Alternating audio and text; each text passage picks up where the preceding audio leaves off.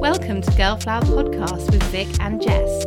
We will be having conversations and inspirational chinwags with florists and growers to keep you company in your workspaces, in the car, over a cuppa, or wherever you like to listen. We hope to help you along on your own floral journey. In this week's episode, Vic and I spoke with Alison from Mad Lilies down in Banstead, Surrey. Alison has got it all going on. She's got a fantastic retail space, homeware, weddings, funerals, workshops. She does flower subscriptions. Honestly, everything going on. She is one busy lady. Vic and I met her last year very briefly during one of the breaks in the COVID restrictions. And so we were really, really looking forward to this conversation. And yeah, Ali did not disappoint. She's wonderful. So you didn't do any of Valentine, but you received Valentine's flowers this year, which is lovely. Well, we as florists, we hardly ever receive flowers, do we? Well, never. Like I say, this is like people are scared too. And they should be as well, because if someone sent me... Actually, I got flowers once. This was not with my current partner, because he wouldn't be my current partner if he did this. He bought me... this guy bought me M&S flowers. You know, like a nationwide delivery box, M&S flowers, and they were so bad. And I was like, oh my God, I was just destroyed. I was like, why would you go to M&S? I know. We wait for the phone calls on Sunday of Mother's Day and Valentine's for I ordered with Moonpig, I ordered with her, they didn't turn up, they were awful, and you end up doing, you know, some replacements. Yeah. But in some ways that's... I know it's not good for the people that have ordered them, but it does teach them that there is still value in your florist. Your florist does know better than all these companies that just tag it onto their cards or tag it onto something else and just shift them off through the post, isn't it? Like buying them from a florist is much better. I know. But I get amazed the amount of people like Bloom and Wild, like they really wind me up because they did a big advert saying like, because we'd already placed our red rose order, and what we could see was like, I'm not the world's biggest lover of the red roses, but we live in quite, we're middle England, you know, we're quite an affluent area, and a lot of our customers, we've got an older demographic, and a lot of our customers love the roses, you know, the traditional. And once you commit, because we committed to 2,000 red roses, you like it's just one big fat. It's just a gamble because we had 15 orders on the system at the start of February, and you've just gambled and you've done your flower order and everything. And then Bloom and Wild did a big advert in the papers to say that red roses are so out in the Times on the Sunday before Valentine's, and basically what they're saying, for me, is the roses are too expensive. They are too expensive, so they can afford to do them because they offer cheap and cheerful and half price and everything. So they're just putting a story out that they're so out. We sold triple what we would usually sell in red roses. So But anyway, sorry. Yeah, see, stuff like that winds me up as well. I saw that and I thought, I'm not a fan of red roses, but people love a red rose. Like on Valentine's Day, people love a red rose. I didn't do a pre-order on my red roses because I was like, oh God, what's going to happen? I had no idea what was, you know, how much was going to come in. But I would say the majority of my work were red roses. And I offered, you know, seasonal bouquets and things like that because people in my area, they like a bit of traditional. They like a bit of red rose, like on Valentine's Day. That says... Happy Valentine's Day. I'm convinced it's an older age group. When I say older, it's like definitely over 30s. But more like that 40 to 60 that's buying that because the younger generation aren't so much into flowers on Valentine's Day because they've so many other alternatives, and then they've brought Galentine's Day into the fore. And but there are a lot of traditions out there, and I was just talking to my husband this morning about it, and like red roses outside of Christmas and outside of Valentine's, like our florists don't really like, unless somebody's ordering a dozen red roses, we don't tend to, because we're so used to those big times that I don't know. And they are, when you look at that, you know, a red Naomi, I just think it's a stunning red rose if you're into red roses, but I suppose it's all the old fashion connotations and everything that go with the red roses that maybe switch a lot of people off them. I don't know, but it is funny. I just like, if I put a load of red roses in the shop, I don't think they'd really get used by the florists as much as we kind of see them in that dozen red roses. Yeah, definitely. Well, that the only time that you'd feel as a florist, you feel like you're going to put a red rose in is if it's a romantic gesture, because it says romance, doesn't it? So you can't. I would feel funny putting any red roses in a bouquet that was just. No, absolutely. Yeah, it's just a weird idea. Yeah. But isn't that strange? Like, because with every other flower, you'd be like, oh, yeah, lovely, you can put that in. Or if someone says, oh, I want a red and pink bouquet, but it's for a birthday, you're like, well, I can't put any red roses in. That would just be strange. Yeah, no, absolutely. Yeah. And then, so how did you find the prices, Jess? They were horrendous. I've never seen price. I mean, Lysianthus, like, don't even start me on Lysianthus. Yeah. What the hell is Lysianthus? Yeah. Vic really had a proper rant about Lysianthus because, you know, wholesale, weren't they, Vic? Like nearly £2 a stem wholesale. Yeah. Well, I was and stocks. Yeah.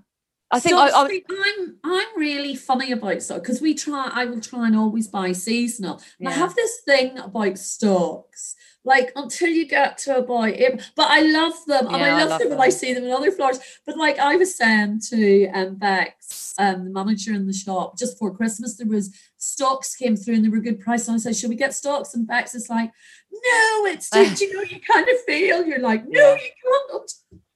Oh, I've got a bit of a thing with stocks. I'm obsessed.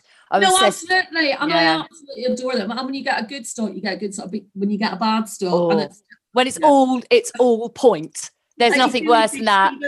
Oh, I hate it. And I'm like, what am I supposed to do with that? Because by the time you put it in a bouquet, all you can see is a pointy stem bit. Yeah. Where's all the flower? Horrible. No, I'm petrified. I'm going to be growing some stocks for the first time, and I'm so desperate to kind of at least have, you know, to not have them so weedy, and so I'm getting the beds ready with loads of manure. The English and stocks are always fabulous. Yeah, I mean, we used to, I can't remember where we so we had a wholesaler that used to get us English stocks, and then for some reason, well, not last year. It's like, do you feel like last year's like the year we lost? Yeah, the last year. Yeah, just forget about it. If you say last year and you're talking about business, we'll assume it was 1999. Oh my God. I know. I've got no idea.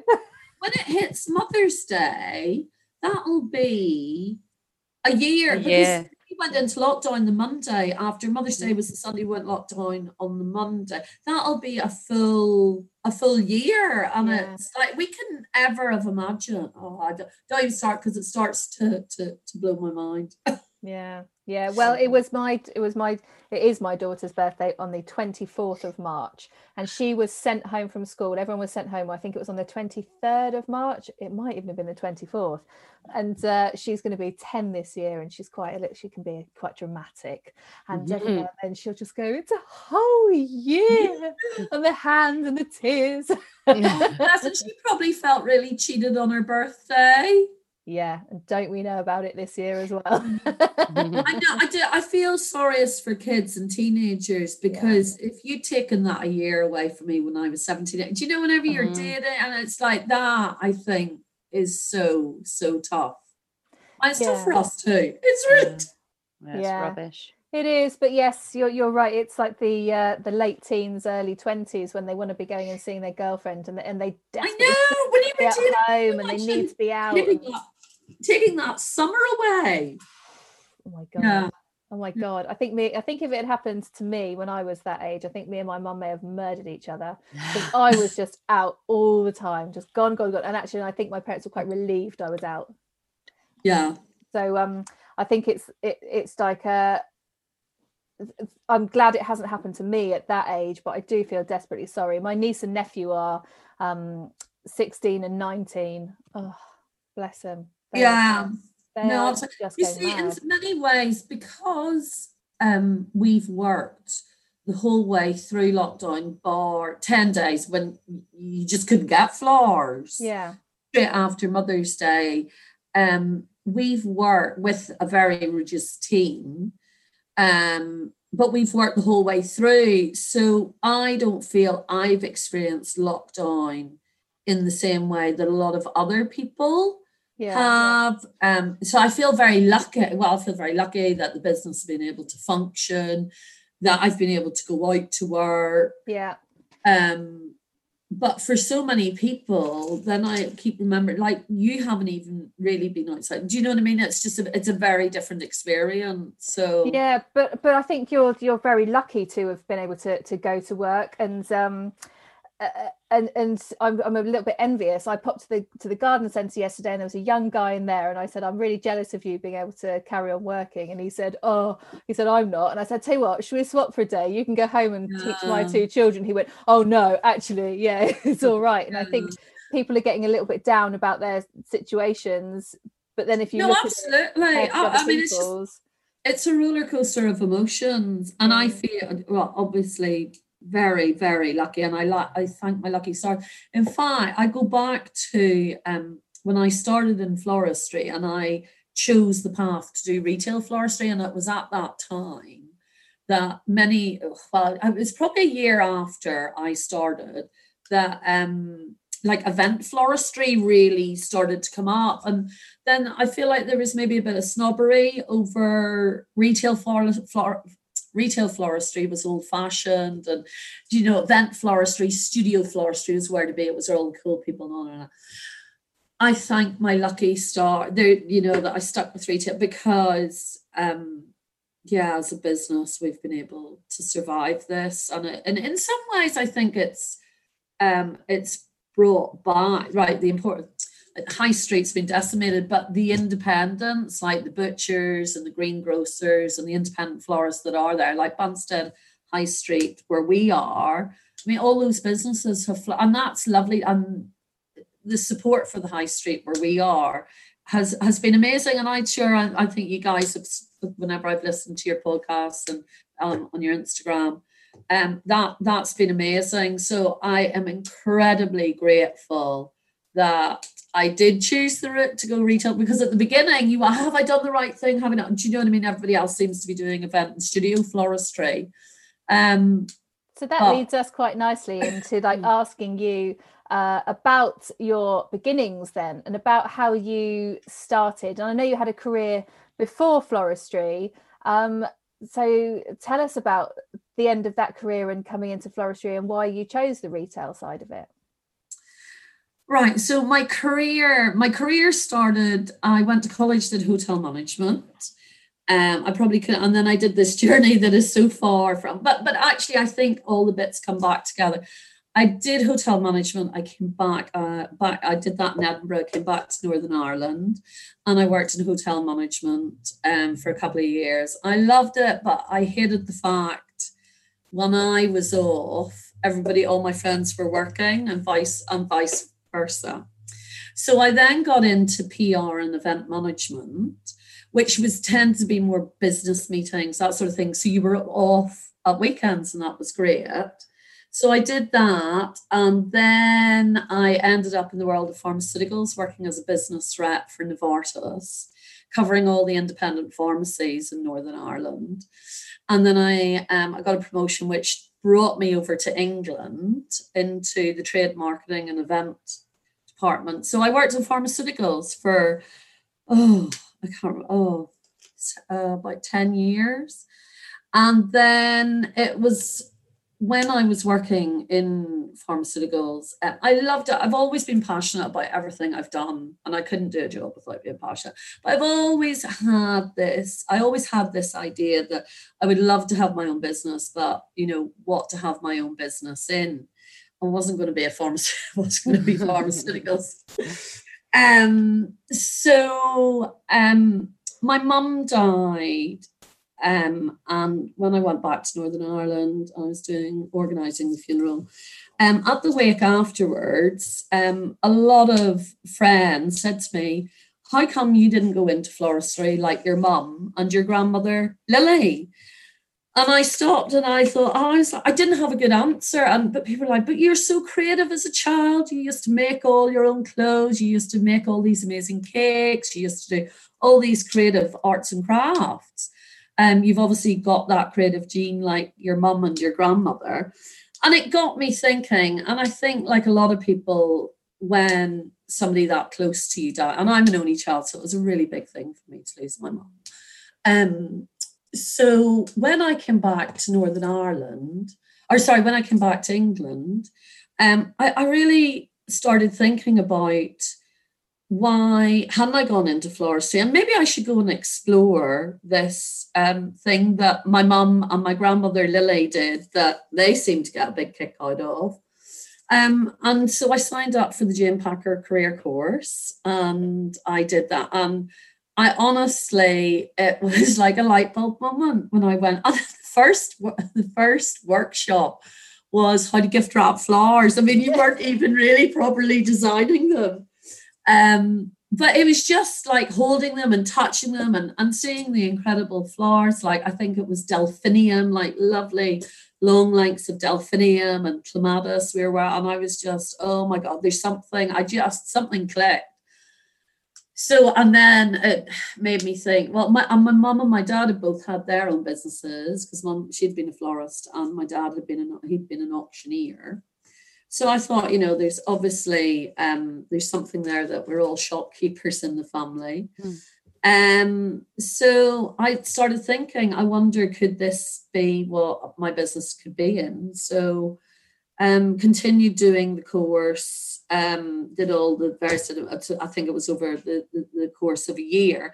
And I started looking at businesses to buy because I made a decision. I was 42 coming in. I wasn't a 24-year-old. And I think the way I saw it was you either invest the money up front and buy an established business and then take that where you want to go, or you start your business from scratch and you're going to need the money behind you to fund the front end while you get yourself going. And it felt to me, I basically took my pension that I'd earned through pharmaceuticals and I had a pot of money and I went out to find a florist shop to buy. And I looked at a lot of florist shops and was very, very disillusioned. And then the agent phoned me and said, there's a florist shop come up for sale in Banstead. And I was like, where's Banstead? I mean, it's only like, I was in Surbiton at the time. It's only about 10 miles away. He says, would you like to go and see it? And I was like, okay, so what's it called? Can I look it up? And he said, it's called Mad Lilies. And I was like, oh, well, I'm going to have to go and see it because my grandmother was called Lily. And that was how I ended up with Mad Lilies. I walked in to see it. Lee was the owner at the time. And I just fell in love with the shop then and there. But that took about another, I think it was 6-7 months to buy the shop by the time everything went through. But Lee was very good and he let me. So I finished my career in pharmaceuticals in the September and I started in the October and I did a handover with him and I took the shop over on the 1st of February. So I was doing like the experience, and that was invaluable. And Lee was an amazing florist himself. He now, he works for Van de Plas. He's the agent for Van de Plas here. And that's who I still buy my flowers from. And I kept the name Mad Lilies because the name I'd come up with I'd done my business plan, everything. It was going to be the gathering rooms because you gather people together, you gather flowers. But the name I had to keep up because to me it was like a sign from my grandmother Lily, who'd been the first florist in our family. So that's how Mad Lilies came to be.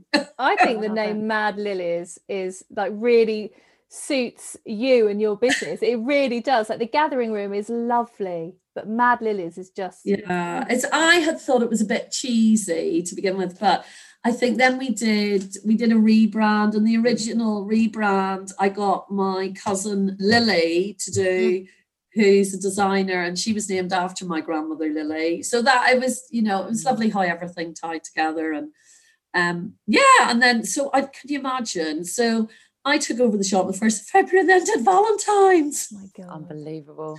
And I was very lucky Lee came back to help us do that. But it was just, it's a busy retail flower shop. It's, and it was just baptism of fire. I think if you told me what it was going to be like, would I have done it? Because it was really, not for the faint-hearted. It's like holding your nose and jumping off a cliff. I had a really secure job in pharmaceuticals, really good salary, lovely bonuses, and then you give it all up.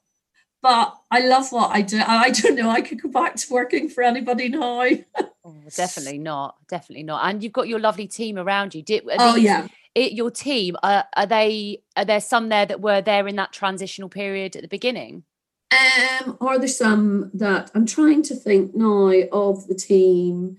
I think no, they're all built by yourself. So yeah, it's amazing. All kind of evolved because some people, there was some of the florists that were there retired after I took it over.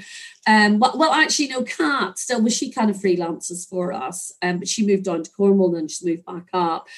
So the team's kind of evolved over time, but the core team's been there. I would say the core team, we've been together for about 4 years now, and they are, I feel I'm Mad Lily's custodian, and one day I'll pass Mad Lilies on to somebody else. Mad Lilies is more than one person. It's not the Alison Howe show. Mad Lilies is about the amazing team that is the Mad Lilies team. It really, and without them, nothing is possible. It really isn't. I just, yeah. So because you've got quite a few elements to your business, so do your team kind of, does everybody help in every area, or if you divvy them up so somebody's more in charge of one area than another? So Bex is the manager, so she Bex came from, she was Jane Packer, and then she's Philippa Craddock, and then she came to us. So she's a wealth of, the one thing that the team have in common is they all have a love for retail floristry. They've all worked in the events business and retail floristry, but they all adore retail floristry. And I think it's the changes you have as you run through retail, no 2 days is it. Well, no 2 days in floristry are the same, no matter what florist you're in.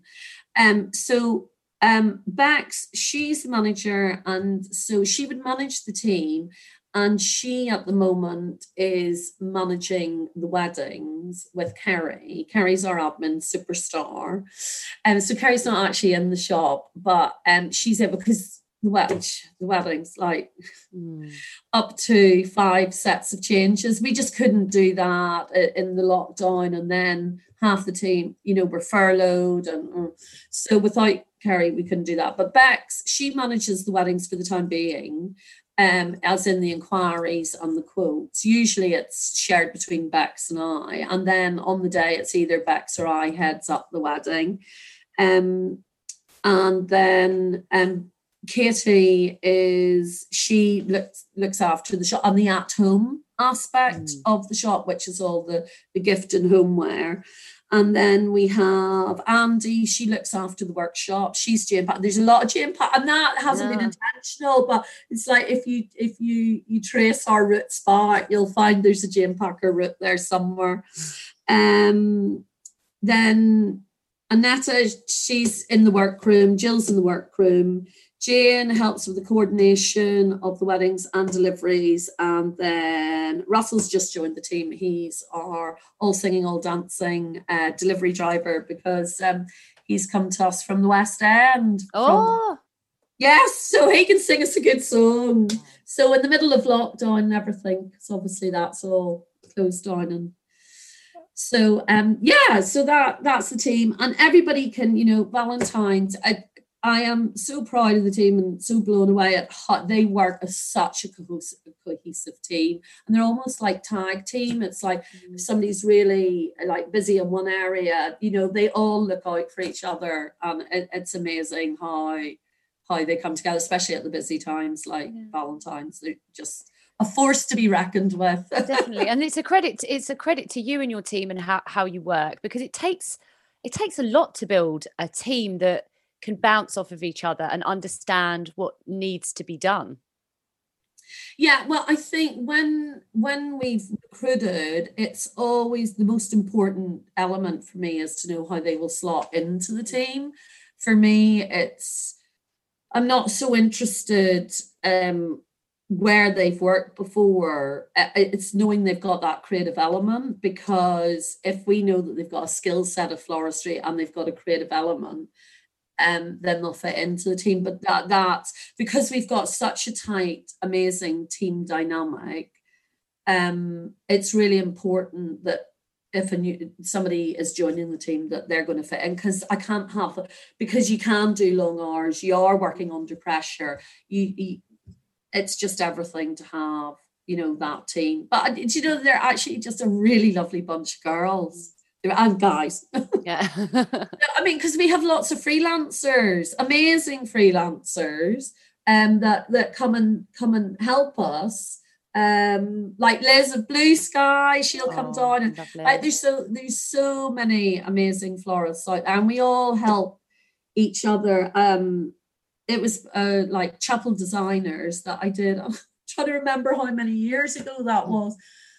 I want to say it was 2015. I met the most amazing group of florists at that, and that was a big change for me, because it was really retail floristry at that. The shop was running in, but I wanted to do more weddings. But doing Chapel Designers, that really, really, really helped me with the confidence. But I met Liz at Blue Sky there, and Beth of Forbes Field, and Jane of Weddings and Events, Carrie. I could go on and on. Just so amazing, and we all help each other.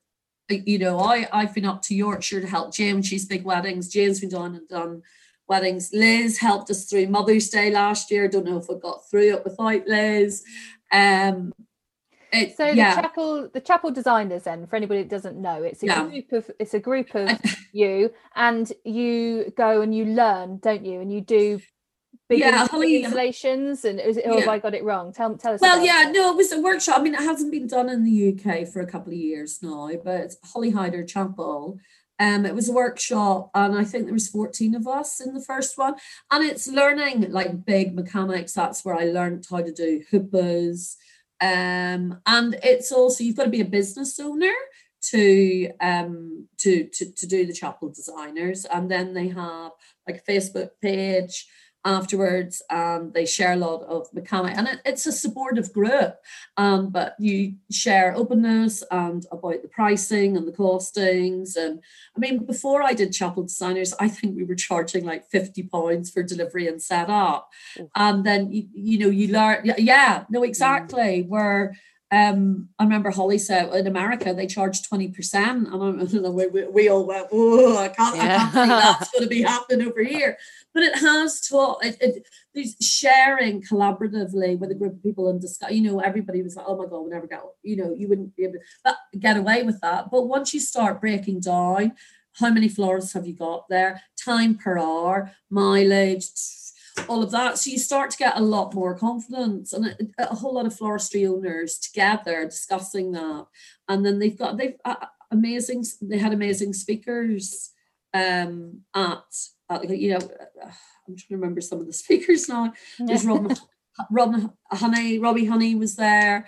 There was lots of amazing speakers that were, and they discussed it. It's a very open environment for you to discuss and be honest and really talk about business, the pitfalls, the highs, the lows, and just learnings. And now, like, I have most of them on speed dial, and like anytime it's all going pear-shaped, like, what would you do? And somebody has the answer there, because they've all, and if any one of them was to phone and say, oh my God, this I need, I'm there in a heartbeat. We've all got each other's backs. Amazing group. Yeah. That's lovely. That's really lovely. I love to hear stories about people in similar or the same businesses working as a team rather than against each other, because I think you can either see each other as competition, or you can see each other as allies. Community over competition every day. And in fact, we put this group together because most of the groups, and I'm not a member of that many groups, but I mean, there's so much, and through lockdown, lots of groups have been formed. But incredible, most of them were like wedding groups, and then obviously weddings, what weddings this year, last year. I put a group together of just good friends that were retail florists, literally put it together about 4 weeks before lockdown happened, and it was 6 retail florists, and we're in a WhatsApp group together, and I don't know what we would have done, because like Shanna the Flower Line, she, like, once we went into lockdown, like, she was figuring out furlough, how that worked, and then she put into that, so we all knew, because we were all flower shopkeepers. So that's, and going into Valentine's, like, we're talking about the price of Lizzie, what prices, what would you charge for this one? Do you know what I mean? We're all retail. Well, there's 6 of us in it, and that's been, you know, amazing. Support. It's that, having that support. No, am I doing this right? What are you doing? What do you think? I think there's something to bounce off, to, you know, assess. Does this seem right to you? Yeah. It's amazing to have that. That's actually really important at all stages of business, isn't it? If you're starting out, you kind of need to find your little group of people near you for help and advice and everything, don't you? And there are, like you say, there are so many groups that have set up, Facebook groups during lockdown, but even before lockdown, there are so many, like, everyone can find some help, can't they? Like, no, the lovely flower owner group, I always think, is the first one that I found when I was struggling along in my own little shop, you know, and then you find a group and you're like, oh, there's people like me. I know, and it's so important, because I think I don't know that I could ever have been an event or studio florist on my own. I just need to be with the team. That's, and it's horses for courses, isn't it? But having a group of people, and that's really, really important to have that. Yeah, I couldn't go and work on my own. Oh, no, definitely. I mean, you say you've got your team. Are you very much hands-on with the floristry? So I would say, realistically and honestly, I only get to do the floristry about 20% of the time. So I'm very hands-on. Like, I did make the case this weekend, but mostly I'm the helicopter over the whole, like, doing all the buying of the flowers. And check it, you know, the orders coming in, because the volume, I think we're going to have to think about how we do it next year, because this year, but I think it was very different this year. People couldn't go out, so it was just a bit crazy. So I've become, at the busy times, I become like the helicopter. On the weddings is either Bex or I will head up, and if one of us is heading up, we'll be the florist that see it through to completion. But on weddings, I will always try and make the bride a bouquet if it's the wedding I've done the briefing of. I'll maybe make a table centre up and say, right, that's how I'd like. But I'll do the recipes. I'll do the flower buying. But there's a practicality, and I think that's a decision you have to make. And I struggle to. I think you've got to make that decision if you're up. Some people want to do the flowers all the time. What I think I look at the bigger picture, which is the team getting to the end goal.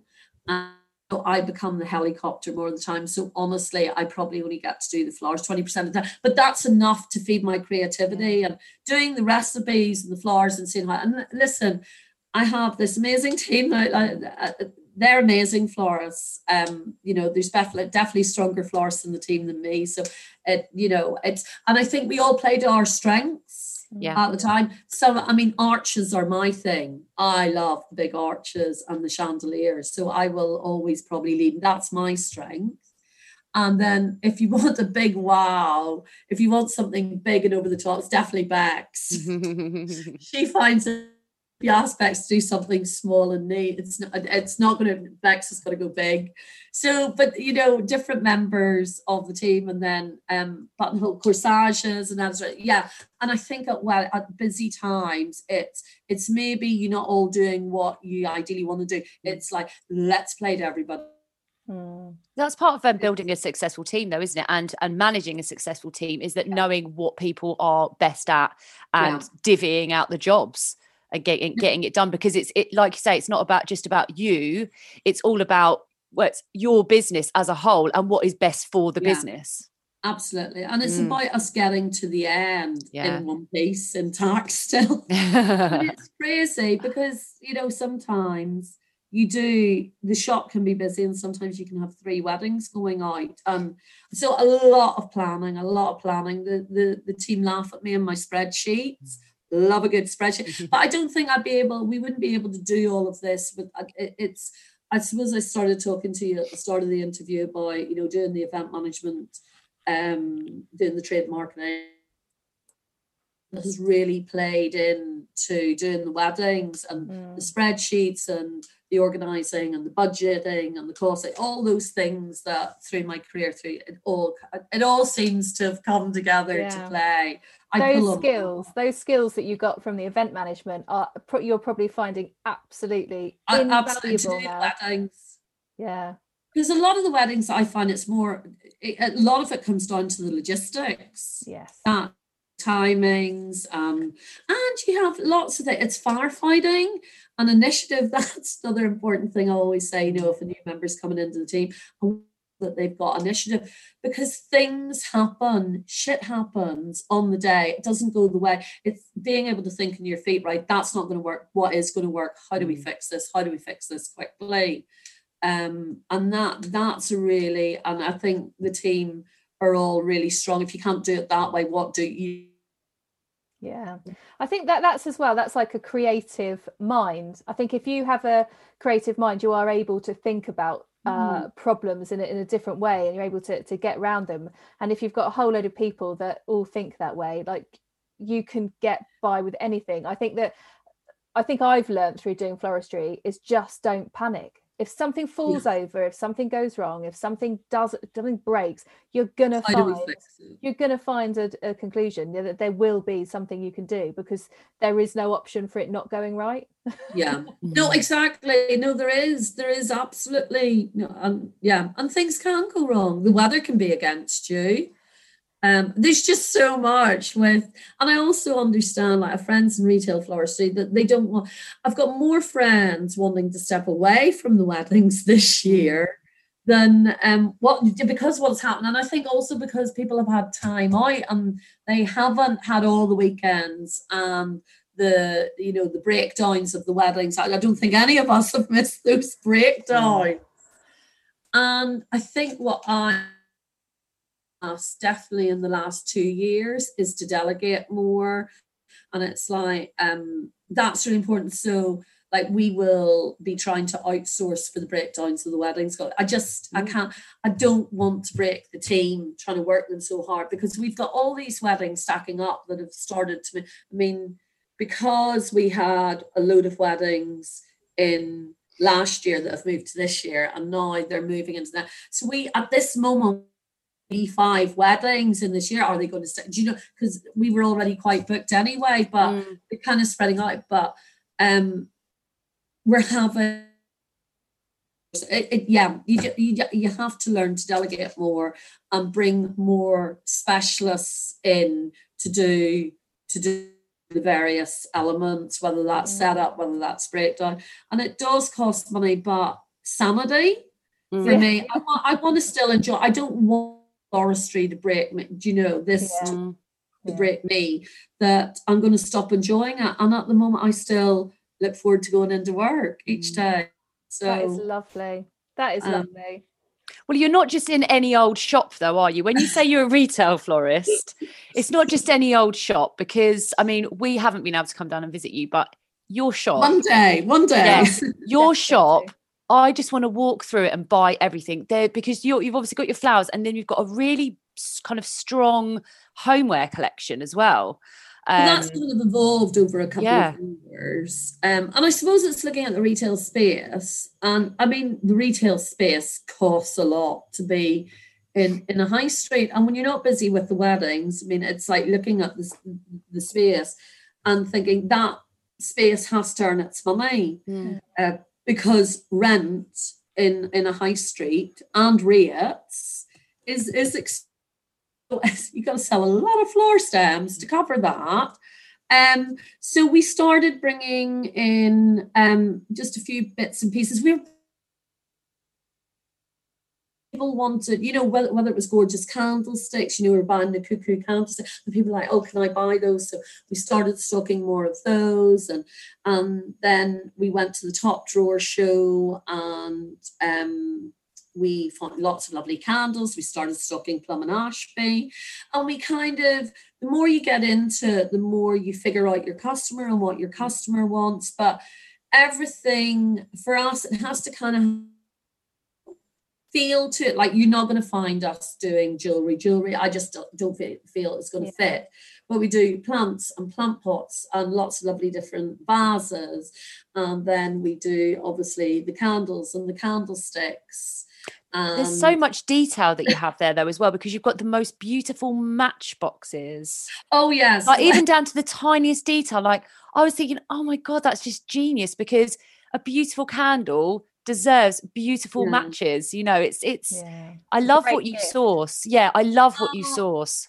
Well, it's so Katie's in charge of, and she does amazing displays. I mean, like, if I'm working from home on a Monday, and it's amazing, she'll like, I'm gonna get the shop all sorted, and we love a change around. We're like, chilling, everything new.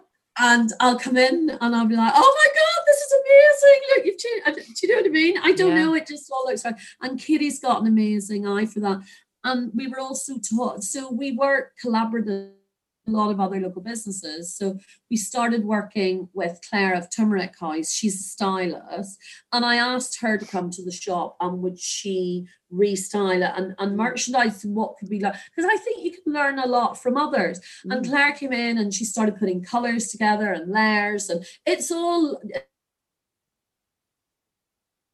and we now do that, and we just think how people would purchase gifts, and we wanted really to stock a range, an eclectic range, and we wanted to inspire people. We wanted people to think, oh, I need to get a birthday present, where can I go?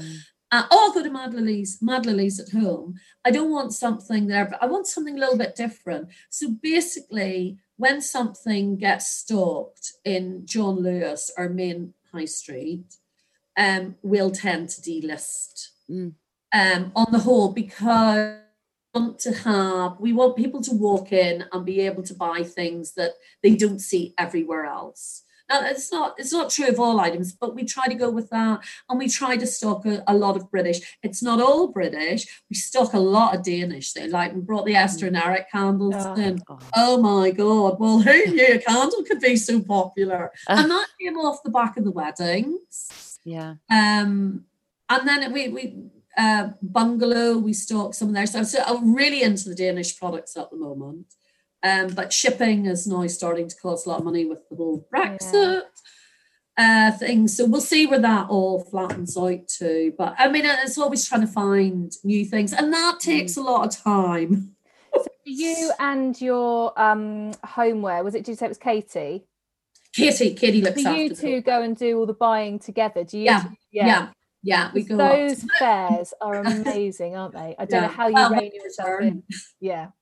And we look, there's we also stock a lovely magazine, 91 magazine, which is an interiors magazine. And Caroline lives in Banstead, and she's Northern Irish too. So you try to take inspiration, and Instagram is really great for taking inspiration, because you can find smaller brands now have a platform, and you can, British brands, I think you can find more eclectic things more easily now. But the trade shows are, sometimes I think the trade shows, you've got to really look through them, because the big names are there, and they kind of take, you know, you've got to, it takes quite a lot of time to do a trade show. I love a trade show. There's certain stands you always want to go to, like the Bungalow and the Cuckoo. We love the Cuckoo. Absolutely. I was wondering, do you ship nationwide on your homeware as well? We ship nationwide, so we used to ship on the flowers, that assures all florists will testify careers are a nightmare.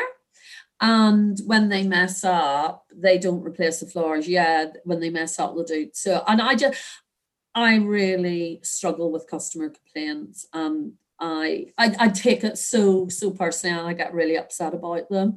And it's just not worth the pain of, because when a customer gets flowers sent to them and they're not how they were expecting them rightly to be, and the couriers turned them upside down or bash them, whatever. So we stopped doing the flowers. So, but we do do my home, the gift and the homeware, which has been, it's been pretty good. We've had a couple of issues with the astroneric candles because they're so fragile. But I do think they must be dropping bricks. Yeah. Yeah, but we do.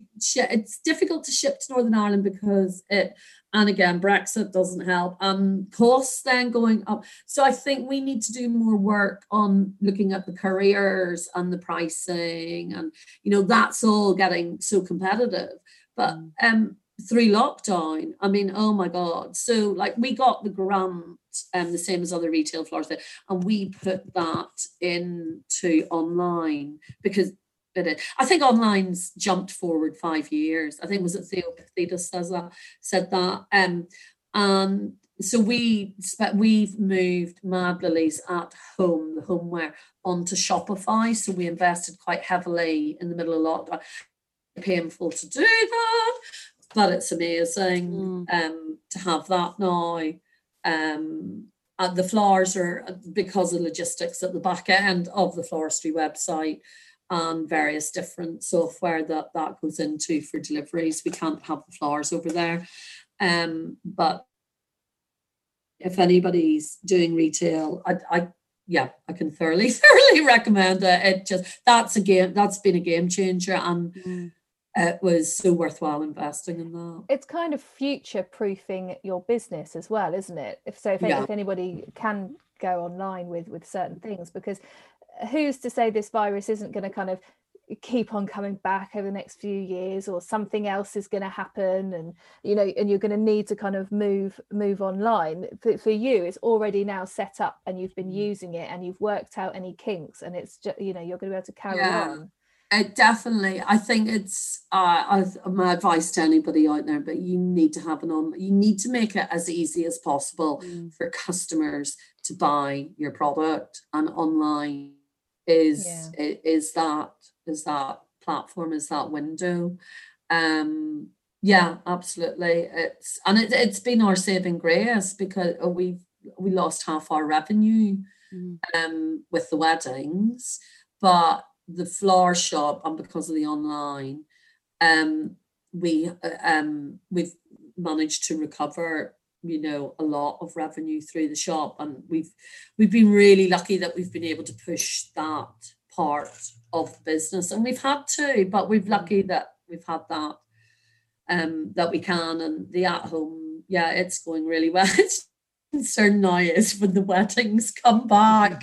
But I don't think people will be purchasing they'll be purchasing online. Their options are limited at the moment. Like for Valentine's, I absolutely understand, and I think Mother's Day will be the same. I now need to make a decision, because there's all this talk going on that the shops may be open for Mother's Day, and I'm like, because I've planned in my head how to do Mother's Day through lockdown. I'm not letting the customers in, and I've decided tomorrow I'm going to make a decision. I feel though with the pandemic, there have been dates put out there for things happening, and then they've been moved back again. And I think if you planned to be online or for collection only at the door, like make your door into a counter, I think that is a really I think even if we are open, because it's too, for me, I'm thinking at the moment, it's too hard to control only 3 people in the shop. We'd have to put a bouncer, a security, somebody on the door. Because usually, Thursday, we have a queue out the door from 9 a.m. to about 4:30 on Mother's Day. Mother's Day is our biggest day of the year. Like last year was different because we were just about to go. Oh, it's like that was like Armageddon for me. But it's like living on your in that week. But yeah, I'm going to make the decision. So whether we're going to do it from behind closed doors, and we'll maybe put a display of flowers and you can purchase at the door. But I just, because you can't. You've got to make plans now. For me, it's just too much. We're 4 weeks out, aren't we? And you're still wiser as to what's happening. And there's just so much planning, and I've got to start the range for that, and then the ordering, and that's just. And we had a brief chat on the phone last week, and you mentioned about how you'd worked it with your team so that you would never let people down with funerals and things like that. So I suppose you can't have everybody in on Mother's Day. In case everyone's together, because you've split everybody in two groups, haven't you? So we had split, and after Christmas, whenever we went into the next lockdown that we're currently in, and obviously we're in Surrey, where the rates were very high. I had a concern that if one of the team got a track and trace, it would mean the whole team, because we work together all the time. Or if somebody tested positive, that would close us down for 2 weeks. And because we constantly have, I just can't let people with funerals down. So what we did is we split the team into a blue team and a green team. So there's usually 6 of us in. So we did three in Monday, Tuesday, Wednesday, and then the other 3 Thursday, Friday, Saturday. And we had been like that till Valentine's week, where we just couldn't do it like that. But then the rates on COVID are reducing, so we felt more confident to come back. But it's just been so much change. And the team have been so good and so accommodating through all the changes, and they really have each other's backs, and we just want to get out the other. We get back to work. I mean, Katie was furloughed in the first, whenever the first big lockdown, and Katie was like, "Please don't furlough me." Do you know what I mean? It's like it's people really. I have such a great appreciation for the fact that I've been able to work through the whole of lockdown, because I can't even start to imagine what I would be like if I hadn't been able to work. Do you think you would have the homeschooling and everything? It's so tough.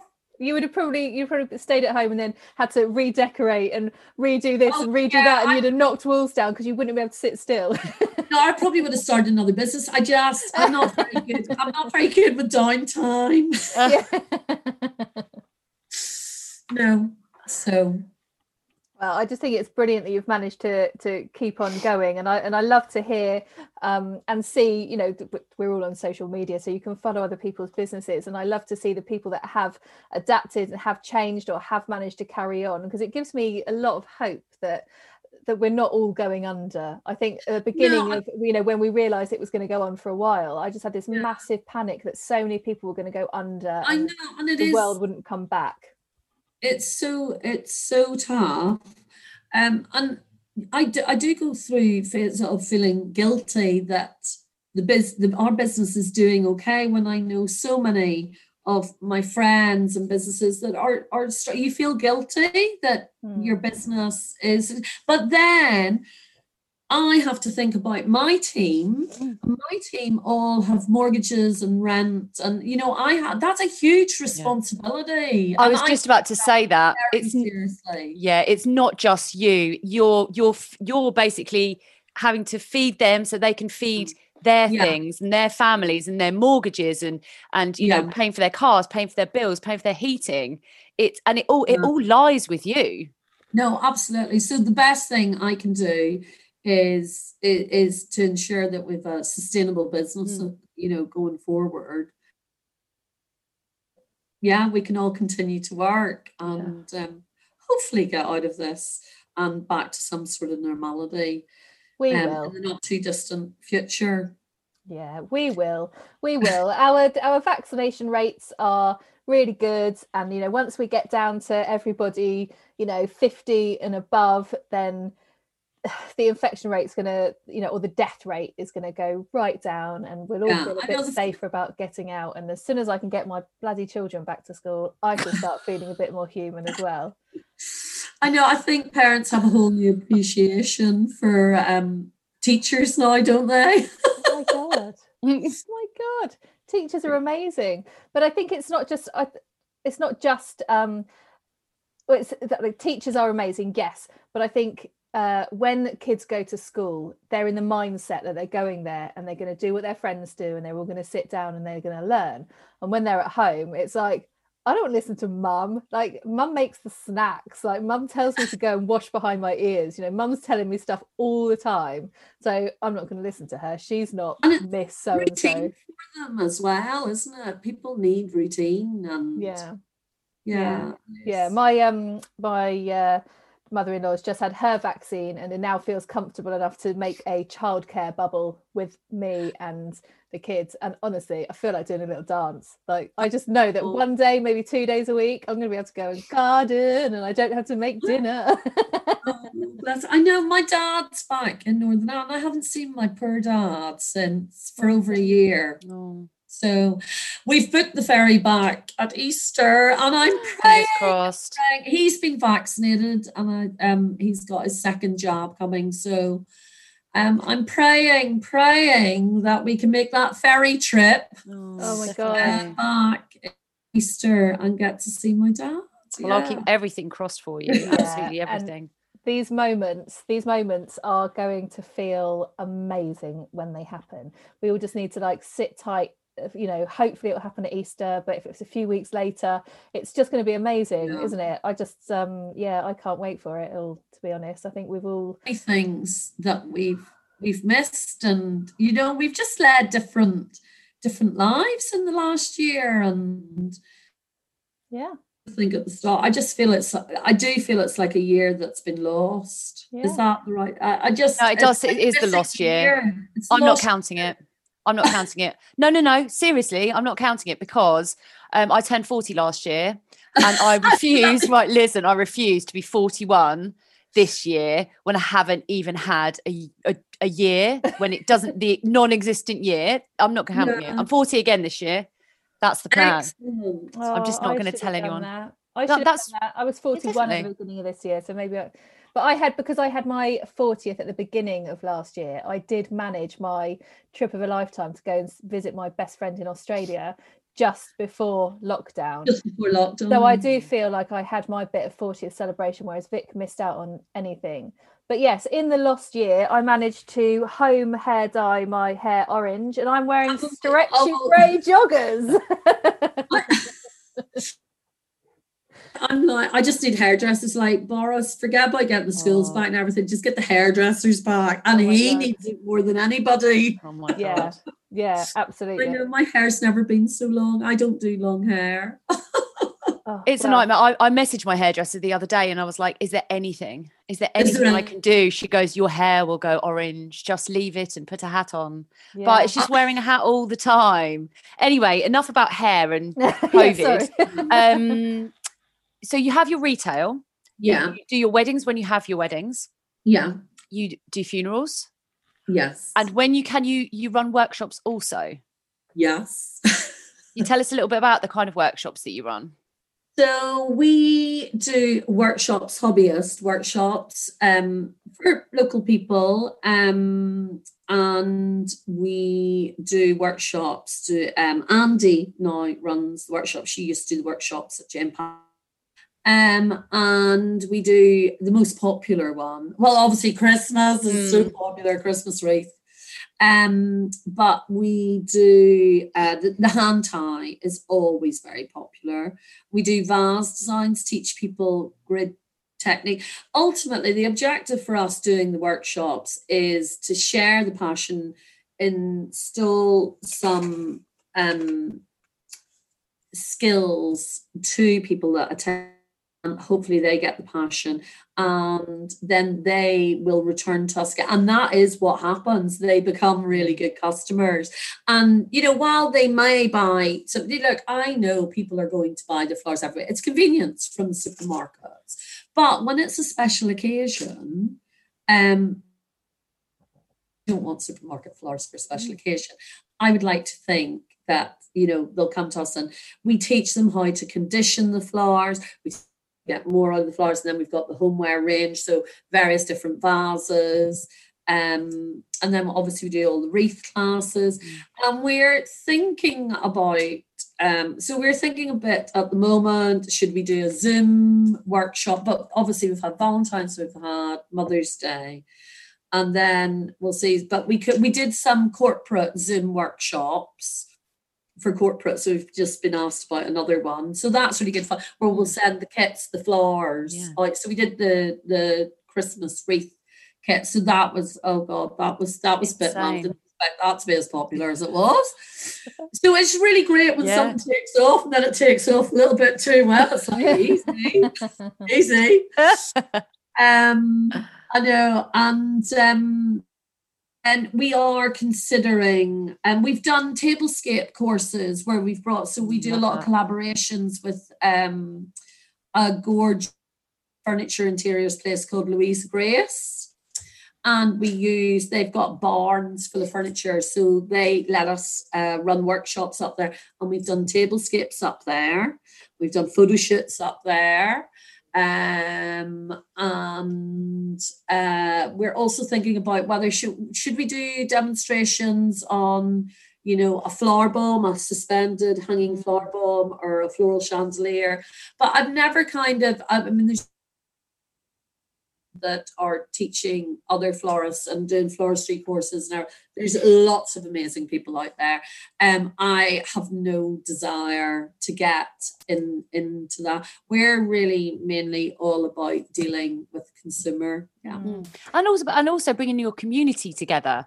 Because that's what it is. It's getting through the door and making a buzz about the place. Yeah. And everything seems so beautifully linked as well. You know, you've got your classes, your flowers, your homeware, and it's all just... It's building the hub of it around, you know, building a bit of noise. We try to find things that work, and when they work, how does that link over so that it feels like it all works seamlessly. I'm not sure that it all does work. Sure it does. No, but we have that at the back of our minds. Sometimes, and I think about this amount of weddings things still to be done, so I'm just there's so much more we want to do, and I think my brain races off. The team all joke with me, she's down another rabbit hole. In fact, where is it? Carrie bought me, oh no, where is it? There was she bought me a note. Oh yeah, this is what I down the rabbit hole. Brilliant. So down the rabbit hole I go. They all joke with me that, oh my God, she's done another rabbit. Alison, get out of the rabbit hole, because my brain just, I guess it's a creative brain, and I was like, oh, we could do this, we could do that. I was like, back in the room. But you've got people around you that can either bring you down to earth or can help you make it happen. Yeah. Like, honestly, I could fill your notebook with things that I think we should do, things that I should do, things that Vic should do. I can sit there and think and listen to other people talk, and I have all these ideas about what they should do. But Jess even finds that you might even get some messages after this, because Jess likes to, after we have a chat on the podcast, she likes to message the person who we spoke to and offer them advice. No, it happened once. I was having a really great idea about what they could do. I just felt like I had all this idea of people that they should look at and things that they could do. So I did write a big email, but yeah, he's quite a big, capable florist. So I think that, I think that's great. Do you know, if you can see something, I mean, you can't see everything. I mean, people give me advice all the time. I love that. I think it's great. Yeah, go for it. We're all so aware of different people and what they're doing and all these different ideas. And I think we're becoming a a nation of self-employed, aren't we? People that have to create their own futures. And if you can take a bit of inspiration or advice from somebody else, you should take it, because I think we're all going to need to create our own futures. I think it is a very different, it's a different world we're going into, for sure. And I do think, you know, yeah, I do think about London in particular, and I think how quiet that, and I do worry about I do genuinely worry about retail florists up there, although you still, you know, London is a big area and there's lots of people living in those areas, so like where we felt we've really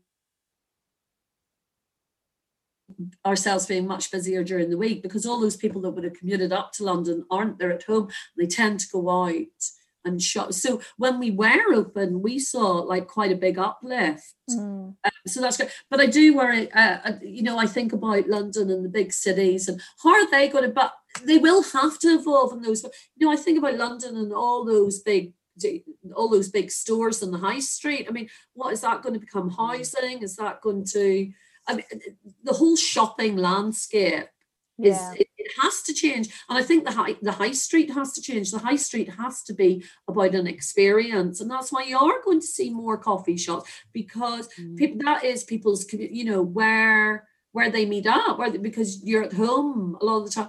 And if you're not going into the office as much, then people, you know, that whole community aspect and the experience. People come onto the high street for experience. So I don't think going forward you can just be a shop. You've got to be more. You've got to give people an experience. Yeah, definitely. Yeah, definitely. I was listening to a podcast the other day, actually, and there was a French florist. She actually was an American florist who owned a French flower shop. And she was just saying about how different it is over there, because people do go, they go to get their fresh flowers, they go to get their bread, they go to the fishmongers, you know, and it's still very much like that.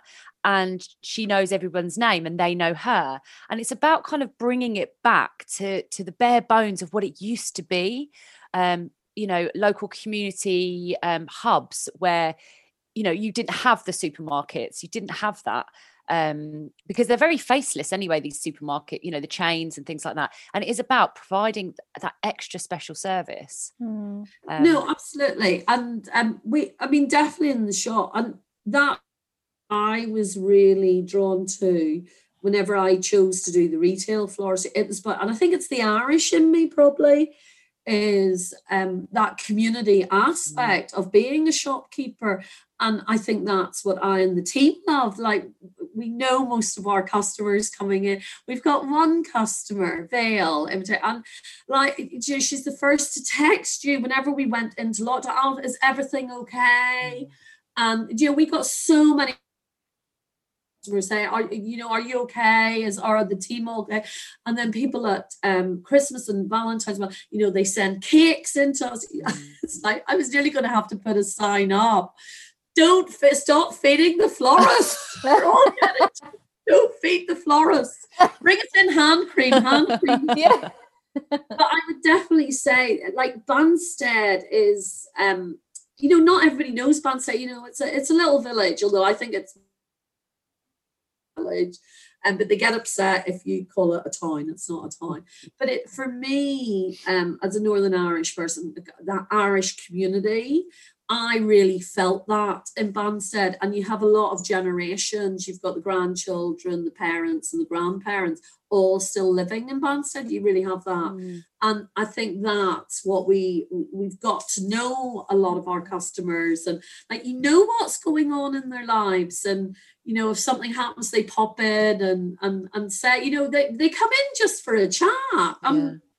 I absolutely adore that. And I think people crave that a lot more. So, you know, using London as an example, you know, people that work in the city, or you know, they've had to work from home, and they've realised that they can quite happily work from home, saving them, 4 hours a day and thousands of pounds a year commuting. And then if they're working from home, you know, when you go out for a little bit of a walk, you can walk down to your local high street and you can get your bread and you can stop at the butchers, and they're becoming more and more part of their community. Massive shops are suffering, you know, all these department stores are coming down, you know, are closing down, so maybe there will be this slow you know, rejuvenation of the high street that people have been talking about for about a decade, you know, if not more. So maybe we'll find that the high street will be a lovely place to go, and there'll be a place for all the florist shops that may have closed down because of Tesco's. Maybe they'll come back again. And you know. I'm definitely glass half full kind of a person, and I think it's going to take time, and I think there's are going to be hit very hard. But I do think, when I look around the UK and high streets that are flourishing, it is the type that you're describing, Jeff. It's the experience. It's those individual shops. I mean, the fruit and veg shop and the butchers are. So it's you know, it's amazing. I think you need It's that, and it's the knowledge. It's the knowledge that those individual shopkeepers give. They can answer you about where their product, you know, where the fruits come from, or what's the best, you know, the best cut of meat. The fishmongers, you know, that's as florists, we can tell you, we can source for you. So I think it's going to take time, but I'm hopeful that. Is what the high street and hairdressers. Oh God, yeah, hairdressers.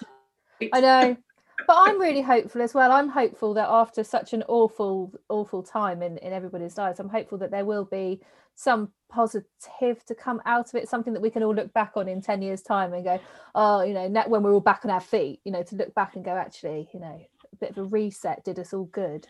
I have to believe that, because you've got to have hope that and I do think something positive has to come out of this, because otherwise it's been wasted, hasn't it? Otherwise it's just been a wasted year. Let's all make something positive happen. Definitely.